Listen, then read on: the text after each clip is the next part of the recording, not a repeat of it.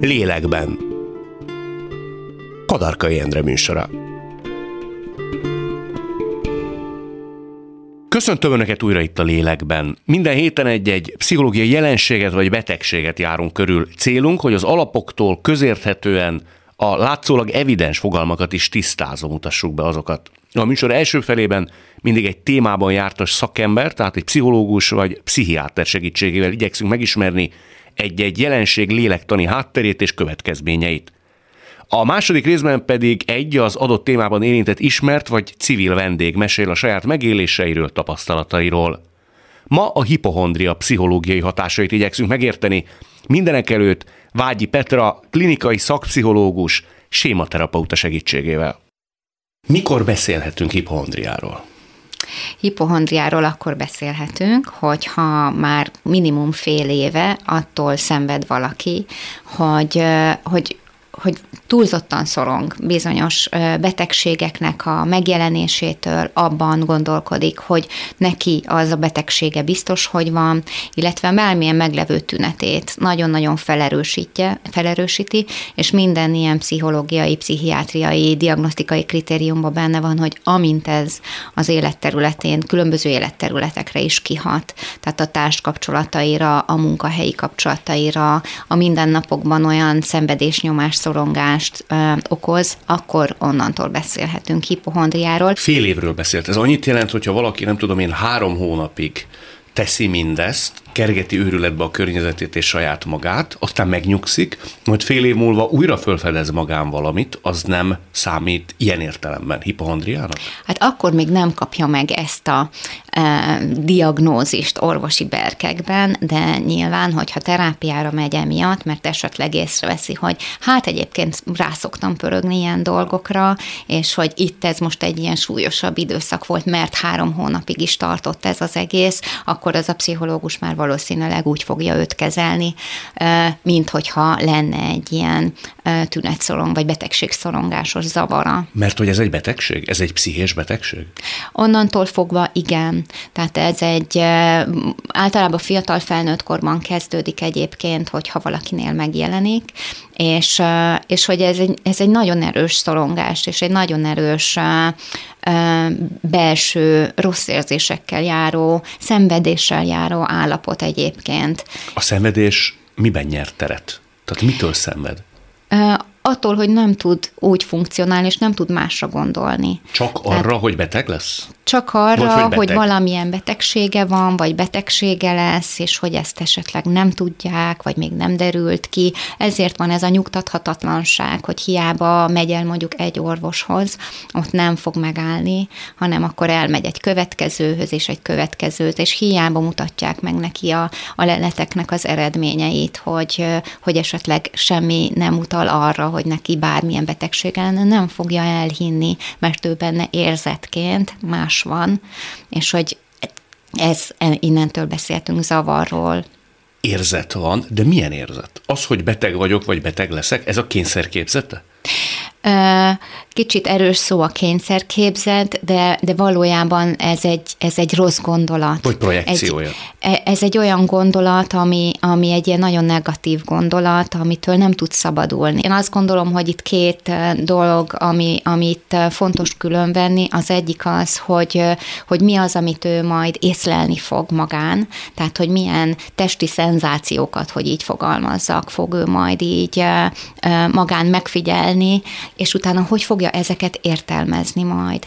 Tehát, hogy lehet, hogy valaki egy, egy abszolút egy, a, a saját szívdobbanására kezd el nagyon odafigyelni, de azáltal, hogy valamire oda koncentrálunk, akkor például a figyelem miatt ez lehet, hogy lelassul, és akkor elkezd valamilyen betegségtől félni majd. Tehát, hogy előállítódik a szervezetébe a saját félelmétből fakadóan. Így van. Aztán utána, hogyha nagyon rákoncentrál, és elkezd szorongani rajta, akkor utána a szorongás miatt lesznek, lesznek majd olyan testi tünetei, lehet egy izzadás is akár, lehet egy szapora szív szívverés is akár, lehet akár így szédülésig is el tud ez menni, hogy annyira már erre van rá fókuszálva, hogy, hogy azt véli értelmezni, miután már itt vannak egy ilyen alapnormál működéstől eltérő testi, testi szenzációi, csak az, hogy ez hogy fogja értelmezni, vagy mit fog erről gondolni, az itt fog elindulni maga ez az úgynevezett kóros folyamat, vagy amit utána betegségnek hívunk már. Megijed, és kvázi elő is állítja mindezt, és ez egy spirállá növi ki magát így tulajdonképpen. Van, így van, egy Ennek egyébként spirál. fokozatai vannak? Tehát ez azt jelenti, hogy van az a típus, aki csak fölfedezi magán és szorong, a következő lépés vagy veszélyzóna, amikor már elő is állítja, és a harmadik, amiről tetszett beszélni, amikor már a teljes rápörgés ennek a történetnek, kutat is, és fel is fedezi önön magában. Ez attól függ, hogy valaki hogy vagy milyen ö, egészséges felnőtt funkciókkal ö, rendelkezik, ezek olyan ö, érzelemszabályozási, önmegnyugtatási képességek, amik nagyban befolyásolják azt, hogy hogyha van is nála egy ilyen hajlam a hipohondriára, vagy pedig van egy ilyen hipohonder működése, akkor ez milyen súlyosságba megy el, hiszen maga majd a terápia is ezeknek a készségeknek, képességeknek az, a fejlesztésével indul nagyon sokszor. Lehet-e tudni azt exakt módon, hogy miért alakul ki, és kinél? Ugye az nagyjából közmegegyezés, hogy valami a gyerekkorban, nevezetesen egy rossz élmény, mondjuk egy osztálytárs halála, egy korai gyerek halál, vagy egy súlyos betegség általában azért megfigyelhető. Így van, így van, ezt nagyon pontosan találta és idézte. Ez azért van így, mert egyébként a gyermekkorban a, le, a megélt tapasztalataink lesznek majd azok, amik majd befolyásolják azt, hogy mit fogunk gondolni a világról, önmagunkról, sőt, a biztonságérzetről. Azért itt, hogyha mögé nézünk egy ilyen hipohondriás működésnek, mert inkább ezt használnám, mert ez a köznyelvben a használatos, akkor, akkor az az azt lehet szerintem nagyon fontos észrevenni, hogy a, az, hogy a testi szinten mi történik, illetve az, hogy lélektalinak, érzelmileg mi történik, az ketté szakad. Tehát nem a saját érzelmeit fogja majd megélni, és azt a testi szenzációkhoz kötni, tehát az, hogy esetleg valami bennem történik, vagy én már napok óta nyugtalan vagyok egy bizonyos dolog miatt, hanem a saját érzelmei az valahogyan a háttérben van, elveszíti a kapcsolatot ezzel a saját belső minden nyomban levő mondjuk gyermeki részsel, mert az az érző részünk, és a testére fog koncentrálni. A testével van kapcsolatban, és a testével van egy ilyen Mm, na, nagyon erős függésben, ahol így minden, ami a testében történik, az fog majd így hangsúlyt kapni, és ketté van szakadva. Tehát, hogy... A lélek és a test. A lélek és a test, Azzal van. az értelmezéssel egyetérte, mi szerint, ez egy elmélet, közel nem biztos, hogy igaz, de találtunk egy ilyesfajta teóriát is, mi szerint az ilyen típusú emberek sokszor a lelki folyamatokat egy kicsit eltartják maguktól, és még azt is megkockáztatnák, legalábbis a tanulmányírói, hogy el is földelik azt. És ennek a kibontakozása az, ami a testében számára nyilvánvalóvá válik, vagy felfedezés nyer. Igen, igen. Én is azt gondolnám, vagy hát én is azt azon a véleményem vagyok, és ezt szoktam a terápiákból is képviselni, hogy az érzelmek az olyan, mint egy energia. És hogyha az érzelmi életünket nem éljük meg, és arra nem vagyunk tudatosak, és ott nem rakunk rendet magunkban, akkor az az energia, az majd valahol máshol fog, és egy testi szinten fog majd megjelenni, és ezért fog testi szinten tüneteket produkálni az egyén. Egyébként itt alapvetően a háttérben van egy biztonságérzet megrendülés is, ahol én egyedül önmagam a saját testemben nem vagyok biztonságban, valami nem működik ott jól, és maga a biztonságérzet, az ugye az ős biztonság, az az én azt szokták mondani, hogy nulla és egy éves kor közötti időszaknak az állapotait, vagy, vagy ott alakul ez ki. Tehát ott megbillen valami, annak a későbbi folyamánya egy ilyen tünet együttes?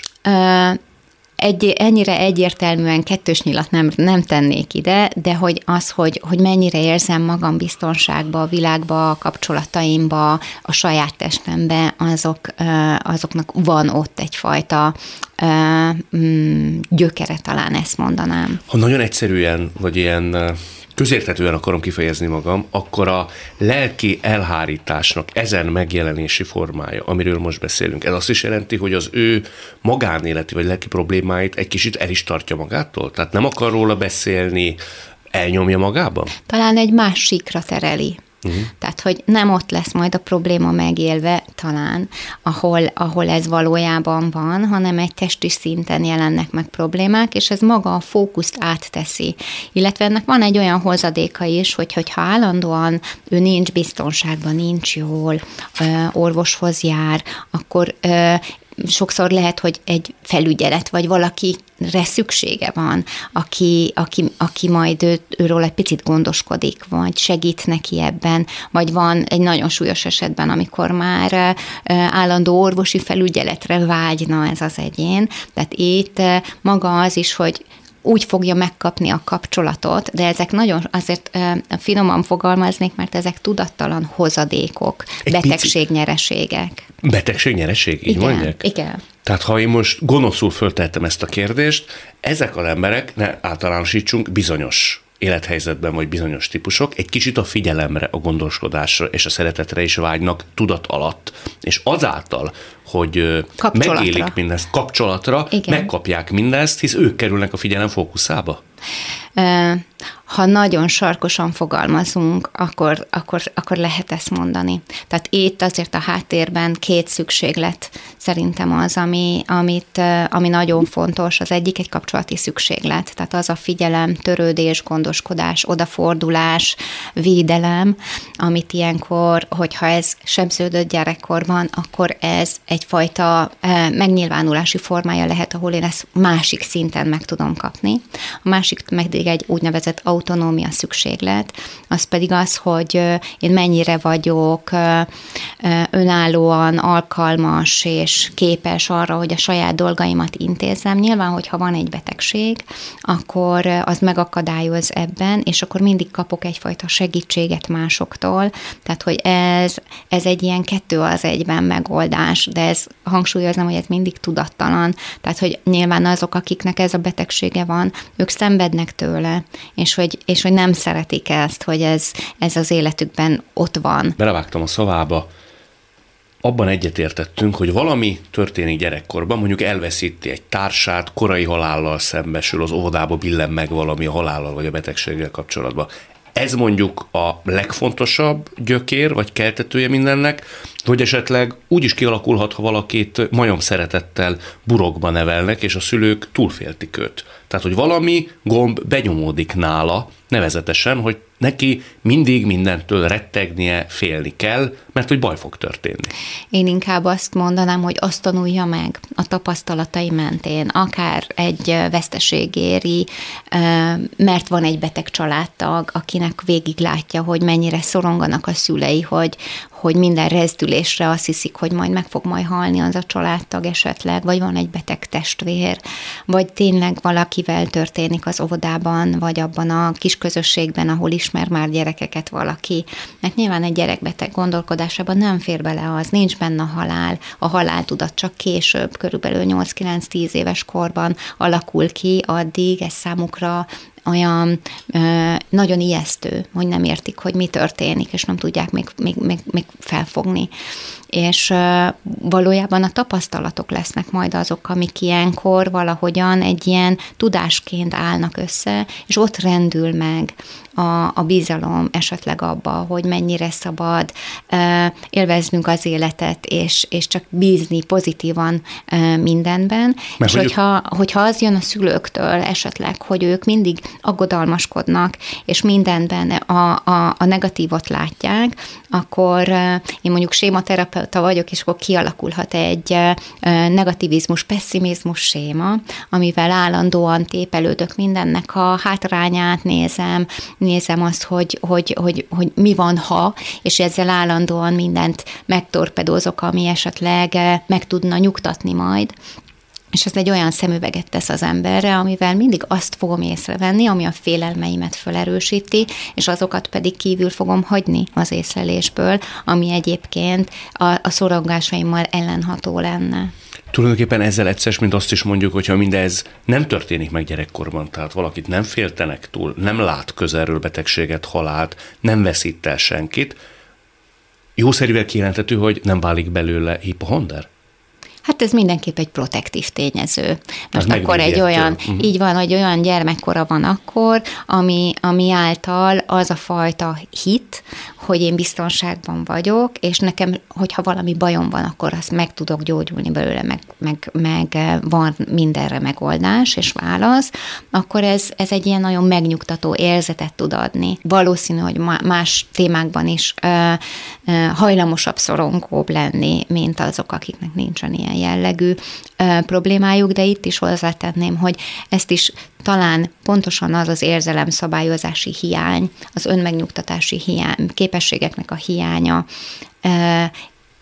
teszi logikussá, tehát hogy nyilván, ha nem tudom magam megnyugtatni a saját testi állapotaim tekintetébe, akkor hogy tudnám egy más történetnek a tekintetébe, és az önmegnyugtatáshoz nagyon fontos az, hogy meg tudjam kérdőjelezni azt, hogy ami történik, csak az az egy magyarázat van-e rá, amit én rögtön gondolok, vagy esetleg elkezdjek keresgetni más alternatív magyarázatokat. Ők erre képtelenek?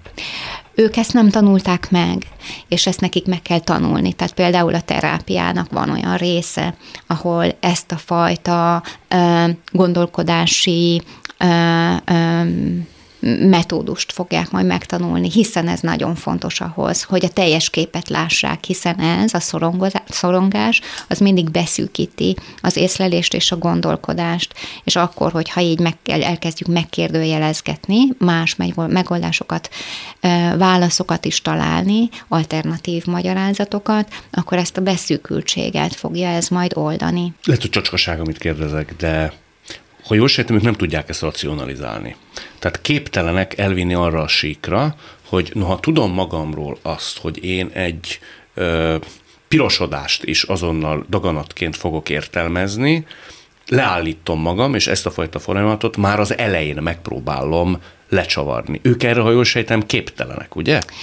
Ez egy önreflektív képesség, hogy, hogy gondolkodom arról, hogy én hogyan ö, működök, és ö, visszatekintek a múltba tapasztalataim alapján, hogy már többször hajlamom van arra, és ez egy ismétlődő vonásként felfedezem ezt magamban, és hogy ez egy egészséges felnőtt működés, tehát hogyha valakinél ez már megvan, az már pontosan egy ilyen érzelemszabályozási, öncsillapítási technikának is betudható, hiszen ez kell ahhoz, hogy, hogy, hogy, hogy tudjunk egyenesen haladni. És azért a racionalizálás, azért ezt, ez egy fontos szó szerintem, hiszen azt szoktuk mondani, hogy az érzelmek vannak, vagy a ráció van, ugye? Az é, a szív, vagy az agy, és akkor ez, mint hogyha akkor működne jól, hogyha ez egy mérlegnek a két serpenyőjében mind a kettő működik, az érzelmekben nincsen racionális, vagy nem, nincsen ráció, van egyfajta logika, de az egy érzelmi logika, és ezt meg kell tanulni, hogy az érzelmek hogy működnek, és mit is jelentenek, de nem racionális módon működik, hiszen pontosan ez a nehézsége sok embernek, hogy, hogy racionálisan próbálja az érzelmi állapotokat megérteni, és ez, ez egy zsákutca lesz majd. Nagyon sok embernél ez a racionális logikus működés, mint hogyha a számítógépnél, amikor egy érzelmi állapot van, leblokkolódna, és bizonyos funkciók nem elérhetőek. Nagyon sok esetben nagyon olyan partner van a háttérben, akinek az anyukája esetleg olyan szorongó volt, és neki gyerekként kellett mindig megnyugtatnia őt valamelyik szülő, vagy nagyszülő, vagy a, vagy a szülő volt ilyen szorongó, és ő rátanult erre gyerekként, Mert hogy, hogy ez az ő, ő feladata, hogy másokra odafigyeljen, és, és így egy ilyen stabilitást nyújtson a kapcsolat. Így érzi magát értékesnek, jó embernek. Hogy... Hogyha meg tudja nyugtatni a másokat, és biztonságot tud neki nyújtani. Igen, egyrészt, másrészt meg, hogy gondoljunk ebbe bele, hogy ez egy picit ilyen pótolhatatlanná teszi. Tehát, hogy ez is egy tudattalan választás, hogy akkor biztos biztos, hogy nem hagy el a másik, hogyha én egy funkciót adok meg neki, ami egyébként neki belsőnek kéne, belül kéne, hogy működjön benne. De mivel benne nincs az, így a párkapcsolatban én a másik, a partner leszek, majd ez a funkció, tehát a szüksége lesz rám. Tehát ez egy nagyon megnyugtató dolog tud lenni a partnernek, hogy biztos, hogy nem fog elhagyni, és akinek ilyen piros gombja van, hogy, hogy attól fél, hogy, hogy egyszer csak elmegy a másik, ott hagyja, mert nem elég valamilyen, akkor azok, azoknál lehet egy ilyen fajta működésmód. Milyen érdekes, ha jól sejtem, tudat alatt mindkét szereplő, tehát az érintett és a hozzátartozója is, hogy partnere, most elsősorban arról beszélünk, Igen. valamilyen mintázatot követ, és zsigerileg, de egymást ilyen szempontok alapján is kiválasztják, nem tudott módon. Így van, így van. Ezt hívja a, a séma terápia séma kémiának, hogy olyat választunk, akit, akit tudattalanul, majd az olyan történetet játszhatjuk vele újra, ami igazában egy kora gyerekkori családi alap történet volt, vagy ami, ami ott számunkra onnan volt ismerős, hiszen az ismerősség alapján választunk majd az mindig azt gondoljuk, hogy az már jobban megy, és az, az ismerős mindig vonzóbb. Ha egy jó sikerült terápiáról beszélünk, akkor tudja érzékeltetni azt velem, velünk, hogy mondjuk nullából hova lehet eljuttatni a beteget? Tehát, hogyha bemegy valaki, és körülbelül azt a tünetegyüttest tudja produkálni, amiről eddig beszéltünk, tehát megállás nélkül nézi a netet, jobban ért az orvosnál is, ahhoz, hogy őnek éppen mi baja van, mindent felfedez saját magán, egy jól sikerült, nagyon produktív és termékeny terápia következtében hova lehet őt eljuttatni? Azért ez több tényezős dolog, attól is függ, hogy mennyi ideig fog ő terápiába járni, illetve itt azért az, hogy ő jobban tudja, hogy, hogy, hogy mint az orvos, hogy mi a baja, illetve hogy mi hogyan értelmezendő. Itt én olyan működésmódot is, feljogosítottság, vagy grandiozitást is vélek felfedezni itt a háttérben, amivel megint csak foglalkozni kell. Tehát, hogyha minél több dologgal kell foglalkozni, annál hosszabb lesz ez a terápia. Tehát még plusz jelenvonásokat is felfedez benne a pszichológus, és még inkább valami hátteret képes ott felderíteni. Igen, mert valami miatt leértékeli azt, amit ő hall, és és nem tud benne megbízni, és uh-huh. azt gondolja, hogy az, amit ő gondol, vagy az, amit ő mond, az, az igazabb és valósabb, tehát hogy... hogy Ajjaj, hogy erre szokták be... mondani nem pszichológusoknál, hogy ö, nincs egészséges ember, csak nem kellően alapos orvosi vizsgálat. Látom, ez a pszichológusoknál is így van. Én azt gondolom, hogy mindig a, a részletekben lakozik a, a kulcs és a megoldás majd, hogy, hogy, hogy, hogy mi fog segíteni annak az embernek, mert azért bármilyen is ez a működés, mindig megvan az oka annak, hogy ő így működik, csak az nem a jelenben van, és nem a tünetei között. Tehát, hogyha ezt el tudjuk érni, hogy egyrészt maga a gyökerekhez meg tudjuk találni, hogy mi volt az, ahol ő benne elindult ez a fajta szorongásosság, vagy a saját testi állapotaiért való aggódás, és akkor az lehet akár az, amit mondott, hogy, hogy van egy olyan szorongó szülő, aki egy tüsszentés után már rögtön vitte a gyereket mindig az orvoshoz, vagy, vagy már nem engedte le a játszótérre, menne, hogy nagy bajod legyen, és állandóan lázmérőzte, vagy nem tudom. Tehát, hogy, hogy elég egy ilyen gyerekkori élmény, és hogyha ezt meg tudjuk találni, írni, akkor ezt felül lehet írni, hogy, hogy ott az a szülő által adott értelmezés, az egy olyan torz, torzító tényező, ami miatt egy ilyen szorongásosság és egy ilyen állandó betegségekre fókuszálás alakult ő benne ki. Nyilván ez az, amit egy terápiában így felül lehet írni, felül lehet ezeket írni, hiszen adunk mondjuk sématerápiában olyan pozitív mondatokat ehelyett, illetve szembesítjük imaginációs technikával ezt a szülőt, hogyha ő így viselkedik, és ilyeneket mond a gyerekének folyamatosan, akkor annak milyen hosszú távú hatásai lehetnek, és ez mennyire ártalmas annak a gyereknek. És hogy emiatt így egy terápiával abszolút el lehet azt érni, hogy lesz benne már egyfajta jó forgatókönyv arra, hogy ilyenkor mit mondjak magammal, hogy kezeljem ezeket a dolgaimat, mire van ilyenkor szükségem, hogy tudom én azt megadni magamnak, vagy hol tudom azt megtalálni magamnak. Tehát akár van, akinek az segít, hogy terápiában felvesszük ezeket a pozitív mondatokat, ami egy ilyen imaginációban neki segít, és jól esett. És akkor ott van a telefonján egy pár, egy 6-8 mondat, ami hogyha jön egy ilyen rossz érzés, akkor bekapcsolja a telefonját, és ez a hangüzenetet visszahallgatja, és visszahallgathatja 20-szor, meg amennyit csak akarja, vagy fontos neki. De ezeket a pozitív üzeneteket, hogyha sokáig hallgatja, egy idő után már nincs szükség a telefonra, mert már a fejében is lesz ott egy ilyen verzió, és már azt csak erre, erre gondol, lehet, hogy eszébe fog jutni, hogyha az én hangomon van az üzenet, akkor az én hangomon fogja hallani, de ez már segíteni fog neki, és hogy el lehet oda jutni, hogy, hogy ezek mentén egy, egy másfajta viselkedést tudjon ö, választani, és hogy, és, hogy, és hogy le tudjon jönni erről a, hát az jutott eszem, hogy trackről, de hogy le tudjon jönni erről a gondolkodási ö, körről. Nagyon szépen köszönöm. Én is köszönöm a megkeresést.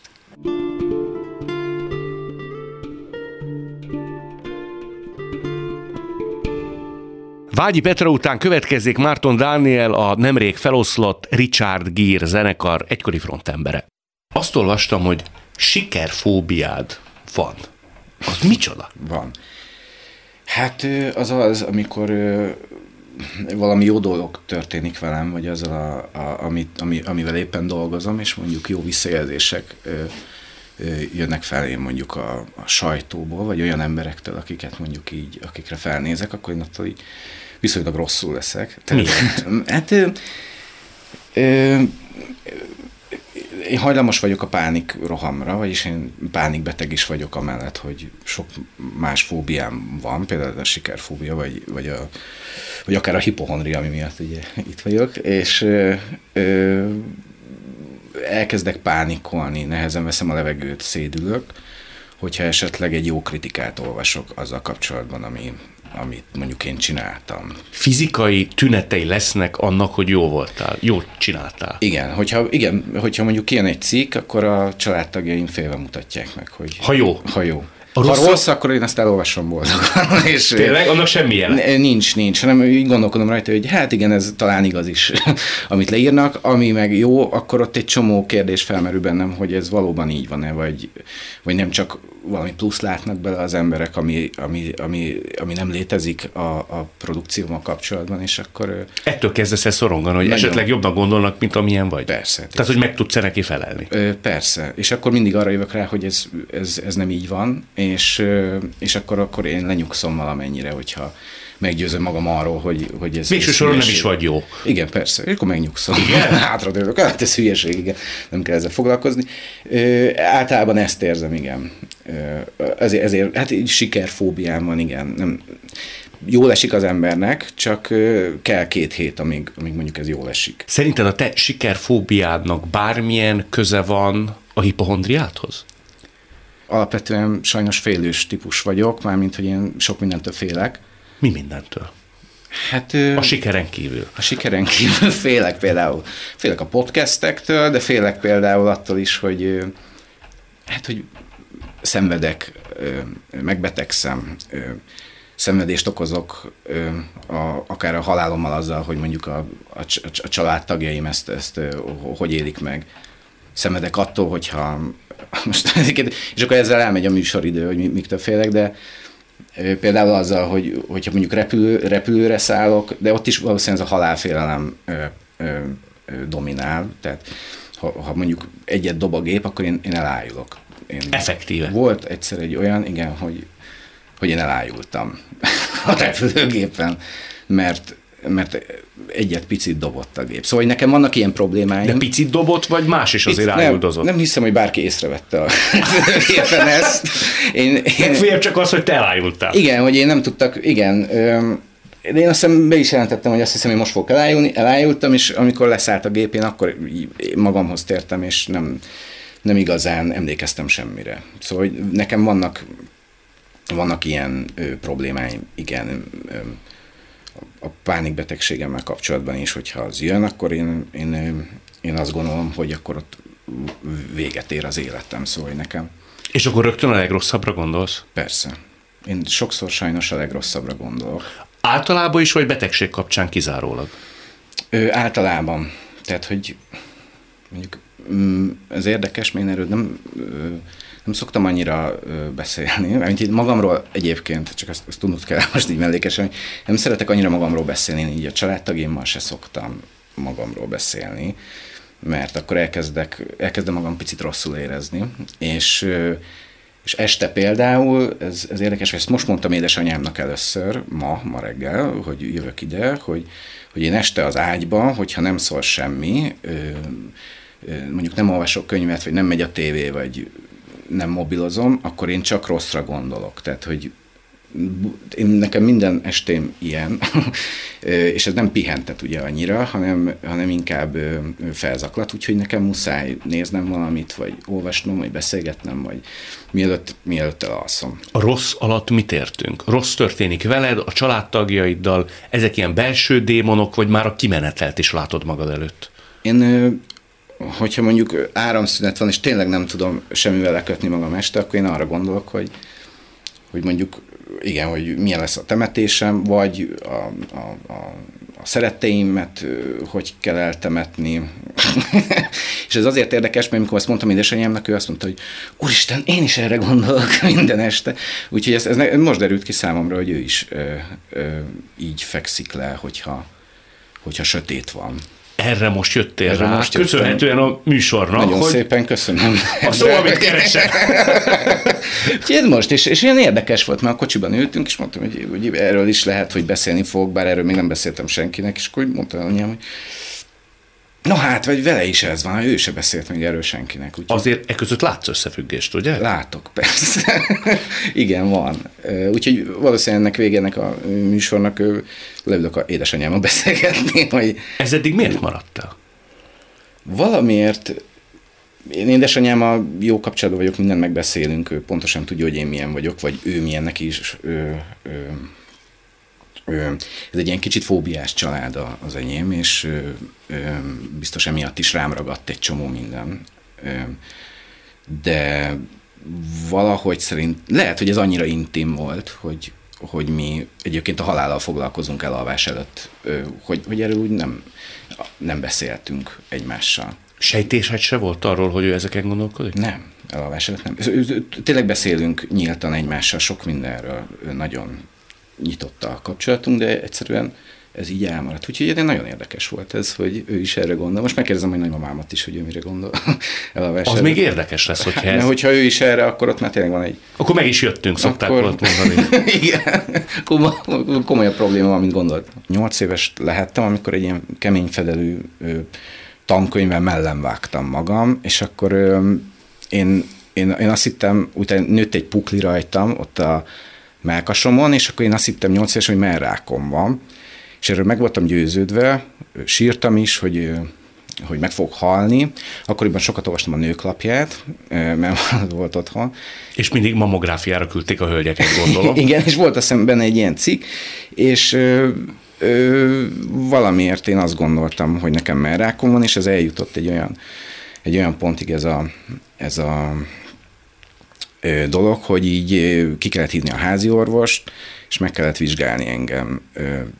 Pedig egyébként édesanyám nem, nem, nem, nem úgy reagált erre, hogy azt mondta, hogy hát valószínűleg merrákod van kisfiam, hanem azt, azt mondta, hogy nagyon kevés nyolc éves kisfiúnak lehet merrákja, ettől függetlenül engem meg kellett vizsgálni. És miután megvizsgáltak, én nem nyugodtam ebbe bele, hogy, hogy nincs merrákom, hanem szerettem volna vérvételt, és az akkor, akkor azt hiszem már megnyugodt. Én két hetes ö, koromban ilyen súlyos tahikardiával kórházba szállítottak. Szívritmuszavarra. Igen, igen, igen, és és az, az nem egy egyszerű kórházba, kórházba szállítás volt, hanem ott, ott arról volt szó, hogy, hogy nagymamám észrevett rajtam valamit, kívták a háziorvost, és a háziorvos azt mondta, hogy ha megvárjuk a mentőt, akkor én meghalok, és akkor, a, és akkor padlógázzal vigyenek be a, a kórházba.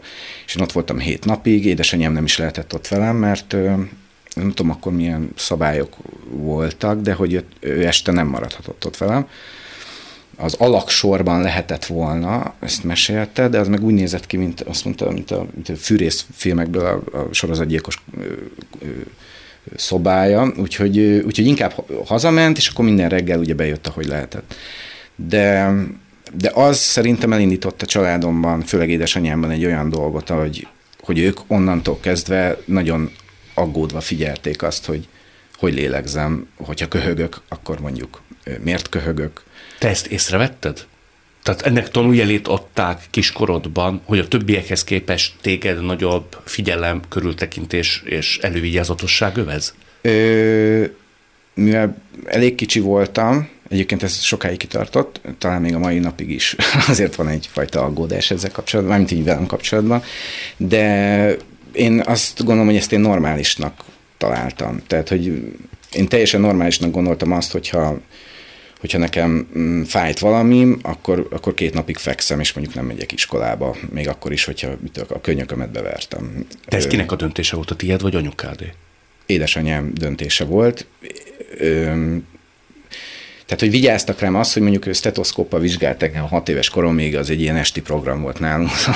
De ez tréfa volt, vagy ő komolyan gondolta? Nem, ez, ez, komoly, ez komoly volt, hát nekem, én, én, ott, én ott tényleg azt, azt mondták édesanyámnak, hogyha, meg, hogyha ez a nap, hogyha ott éjjel túlélem ezt, akkor, akkor a többi nap e, több esélyem lesz e, tovább élni az életem. És ez valószínűleg egy olyan trauma volt a 21 éves édesanyám számára, mármint az, hogy ő otthon minden éjjel azért nem tud aludni, mert azt várja, hogy mikor csörög a telefon, hogy meghalt a kisbabája, az valószínű egy olyan trauma, amit ő, amit ő sokáig hordozott magában, és egyébként a családom is így, így állt ehhez. Én folyamatosan ö, jártam kivizsgálás, én 13 évesen is voltam ö, e, e, e, Emerin, azt hiszem. Te tudtad te mi az, vagy ilyenkor anyukád hát, elég, ne, hát nem, én elég sokat olvastam, érdekelt ez a dolog, de nem azért, mert orvos szerettem volna lenni, hanem csak egyszerűen szerettem volna tudni azt, hogy, hogy hogyha fáj a fejem két napon keresztül, akkor az, az amellett, hogy mondjuk a, a front is lehet, vagy, vagy bármi más, akkor az milyen típusú agyrákom milyen, milyen típusú agyrákom lehet. De te evidens módon rögtön az agyrákra persze, gyanakszol? Persze. Tehát nem tudom, ez miért van egyébként, tehát hogy nem tudom. De a legrosszabb verzió lép életbe.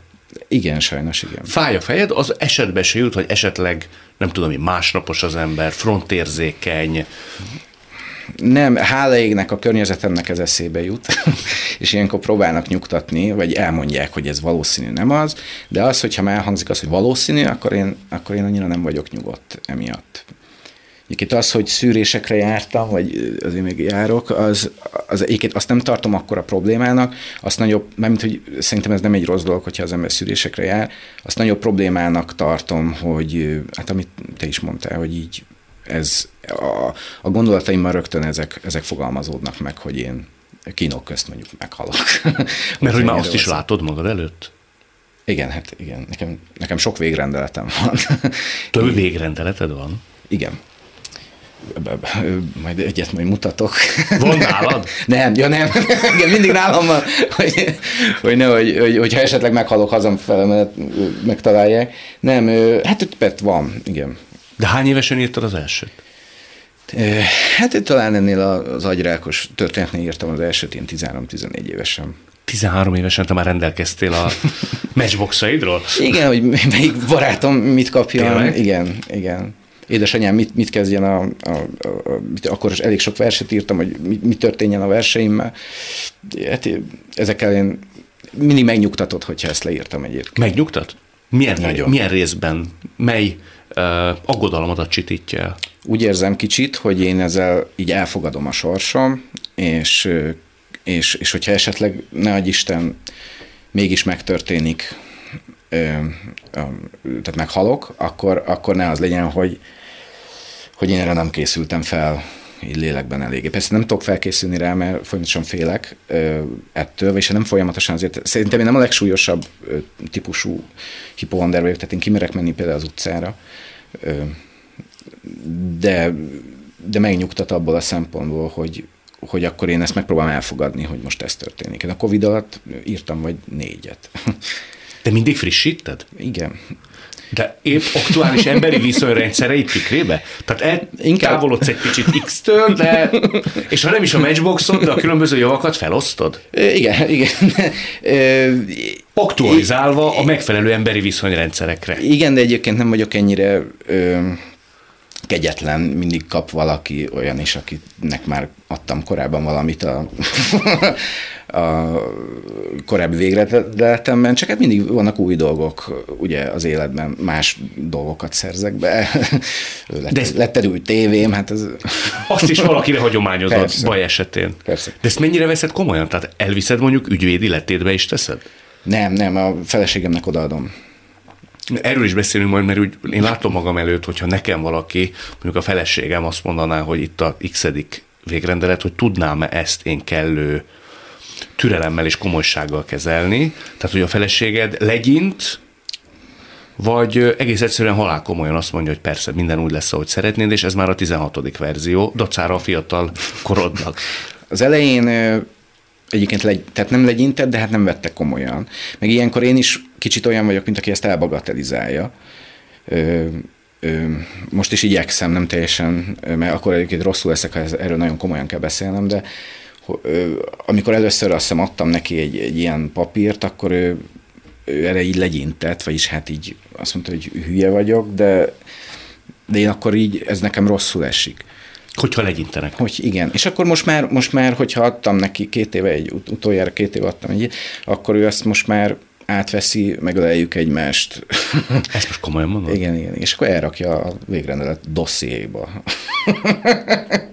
és én ennek látom az abszolítását, akkor az adott pillanatban, amikor ez történik, akkor én ott néha sírok is, szóval hogy én ezt én, ezt én komolyan gondolom, csak tehát van egy nem, egyáltalán nem tréfaként mondom ezt, még valami fajta búcsú jellege is, mikor megülelitek egymást, tehát ezt megadjátok ennek a mélységét, hogy Isten tudja, mi fog történni, de ti most egy picit felkészültök a legrosszabbra is. Igen, de az ilyen, ő, ő, ő nem hiszem, hogy búcsúzkodik. Tehát, hogy ő ezt, ő ezt csak azért megy bele ebbe, mert szeret engem, de egyébként ő szíve szerint szerintem ez, ez, ezzel nem, nem, nem játszaná el, hogy ő ezt annyira komolyan veszi.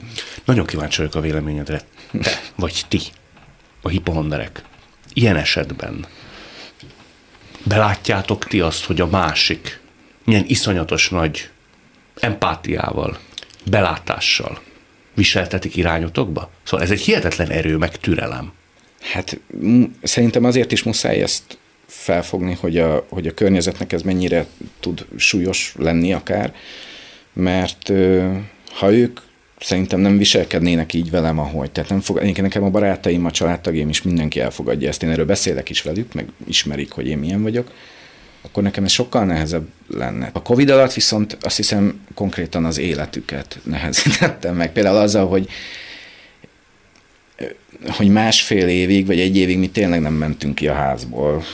Effektíve. Igen, mi sétáltunk, nem találko- én nem találkoztam egy évig a barátaimmal, és és azt hiszem a feleségem is, mikor például, hát ezt végül is elmondom, ez én hibám ez, de ő karácsonykor haza akart menni a Debrecenbe az, az édesanyjához, és én, és én azt gondoltam, hogy ha ő hazamegy, akkor utána egy hónap karanténban kell még lennie és ő ezért nem ment haza. Akkor már meg volt a kisfiunk, és, és hát nem lehetett volna ezt így megoldani, hogy ő még egy hónap karanténban valami valahol. És ezt én így utólag láttam, ez egy, egyébként ez egy borzasztó, akkor nem láttam, tehát akkor azt gondoltam, hogy nekem teljesen igazam van, hiszen ez egy, ez egy olyan betegség, amit ha elkapunk, akkor meghalunk, de nem gondoltam akkor azt, hogy ez, hogy ez, hogy ez egy ennyire önző magatartása részemről. Tehát ezért nem találkozott az édesanyjával karácsonykor. Igen. Ilyenkor te például bocsánatot kérsz? Persze. Akkor belátod? Persze, hát igen. De hát az a sokra nem megyek, mert nem ment haza karácsonykor, csak ö, ö, beláttam, és utána egyébként próbáltam is ezen változtatni. Hát szerintem a, a Szentendrei tesztelők, amikor még nem volt gyors teszt a minden gyógyszerterben, 21 ezer forint volt egy egy teszt, én, ők, ők belül, belőlem éltek. Tehát, hogy Mert hogy rendszeresen házhoz hívtad őket, és én, nagy, én nagyon sokszor, igen, sajnos. Tehát, hogy én rengeteg pénzt költöttem arra, hogy ők leteszteljenek engem, ha például folyt az orrom. Ezek egyébként, ezek, tehát hogy utólag látom, hogy ez borzasztó. Ö, Nevetni is tudsz egységnyi idő után önön magadon? Persze, tehát muszáj. Musz, tehát igen, nem akarok ö, traumát ö, okozni azzal, hogy, hogy mondjuk meghalok. Lehetek egy picit gonosz? Igen. Attól nem félsz, hogy ezzel okozol igazán nekik? Ö, de, de, de ez, ez nem egy gonosz kérdés igazából, mert, mert biztos, hogy nehezítem a lelküket, és súlyt helyezek rá a lelkükre azzal, hogy mondjuk én én, én hogy mindig a levegőbe hagyom azt a gondolatot, hogy mondjuk ma nem megyek haza, mert az utcán összeesek. Ez biztos nehéz, és biztos borzasztó. Ezen egyébként én ö, elkezdtem változtatni a Covid után, mert akkor éreztem azt, hogy így nem, nem, nem szabad így törődni azokkal, vagy foglalkozni azokkal, akik, akik egyébként ennyire szeretnek, meg ennyire törődnek velem. Tehát, hogy valamit muszáj visszaadnom. Hogy foglalkoztál vele? Terápiába mentél? Én egyébként járok, jártam pszichológushoz, pszichiáterhez sokat, de nem ezzel. Ott is szóba került a hipohondria, de ott más egyéb problémáimmal mentem orvosokhoz. Nem írok például már végrendeletet, szóval hogy elindultam. Mikor írtad az utolsó? Hát két, két éve a COVID, akkor, mikor covidos lettem. Akkor, akkor írtam egyet, de azóta nem. Úgyhogy Tehát jó, jó úton haladok. Te látsz összefüggést a között, mert ez az egyik értelmezése a hipohondriának, hogy valami olyasfajta lelki elföldelés, vagy a lelki dolgoknak a bedeszkázása, hogy ezen elnyomás következtében kezd mindez testi tünetekké válni, vagy vélelmezett testi tünetekké. Ebben igen, sajnosabban biztos vagyok, hogy összefüggésben van azzal, hogy különböző lelki elnyomásokat ö, tehát a lelki elnyomások eredményezhetik azt, hogy inkább keresek egy olyan problémát, ami nem is létezik. Tehát, hogy a valós problémákat én szeretem elnyomni, sajnos, nem szeretek róla beszélni, és sajnos ez szerintem összefüggésben állhat azzal, hogy kreálok különböző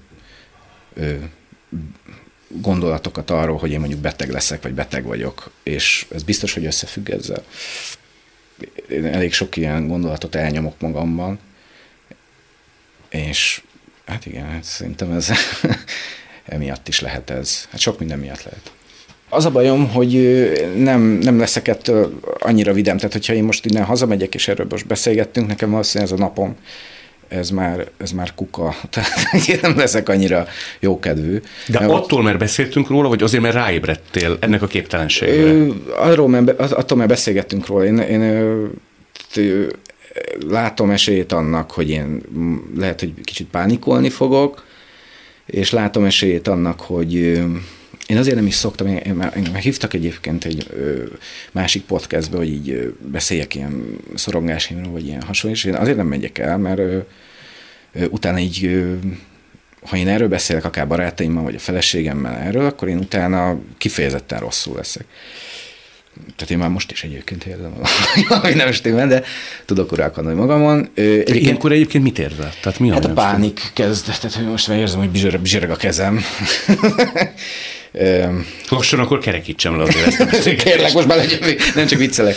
Nem, nem, jól érzem, itt nagyobb baj lenne. Jól érzem magam, de érzem azt magamon, igen, hogy pff, hát, el kell mennem orvoshoz, igen. Tudsz mondani, mégiscsak a hipohondria kapcsán beszélgettünk, hogy mely betegségeket vetted eddig észre magadon, és derült ki, hogy végső soron azért ez egy vaklárma volt? Ö, hát rák, volt több rák. Meddig vagy képes magad ebbe belelovalni?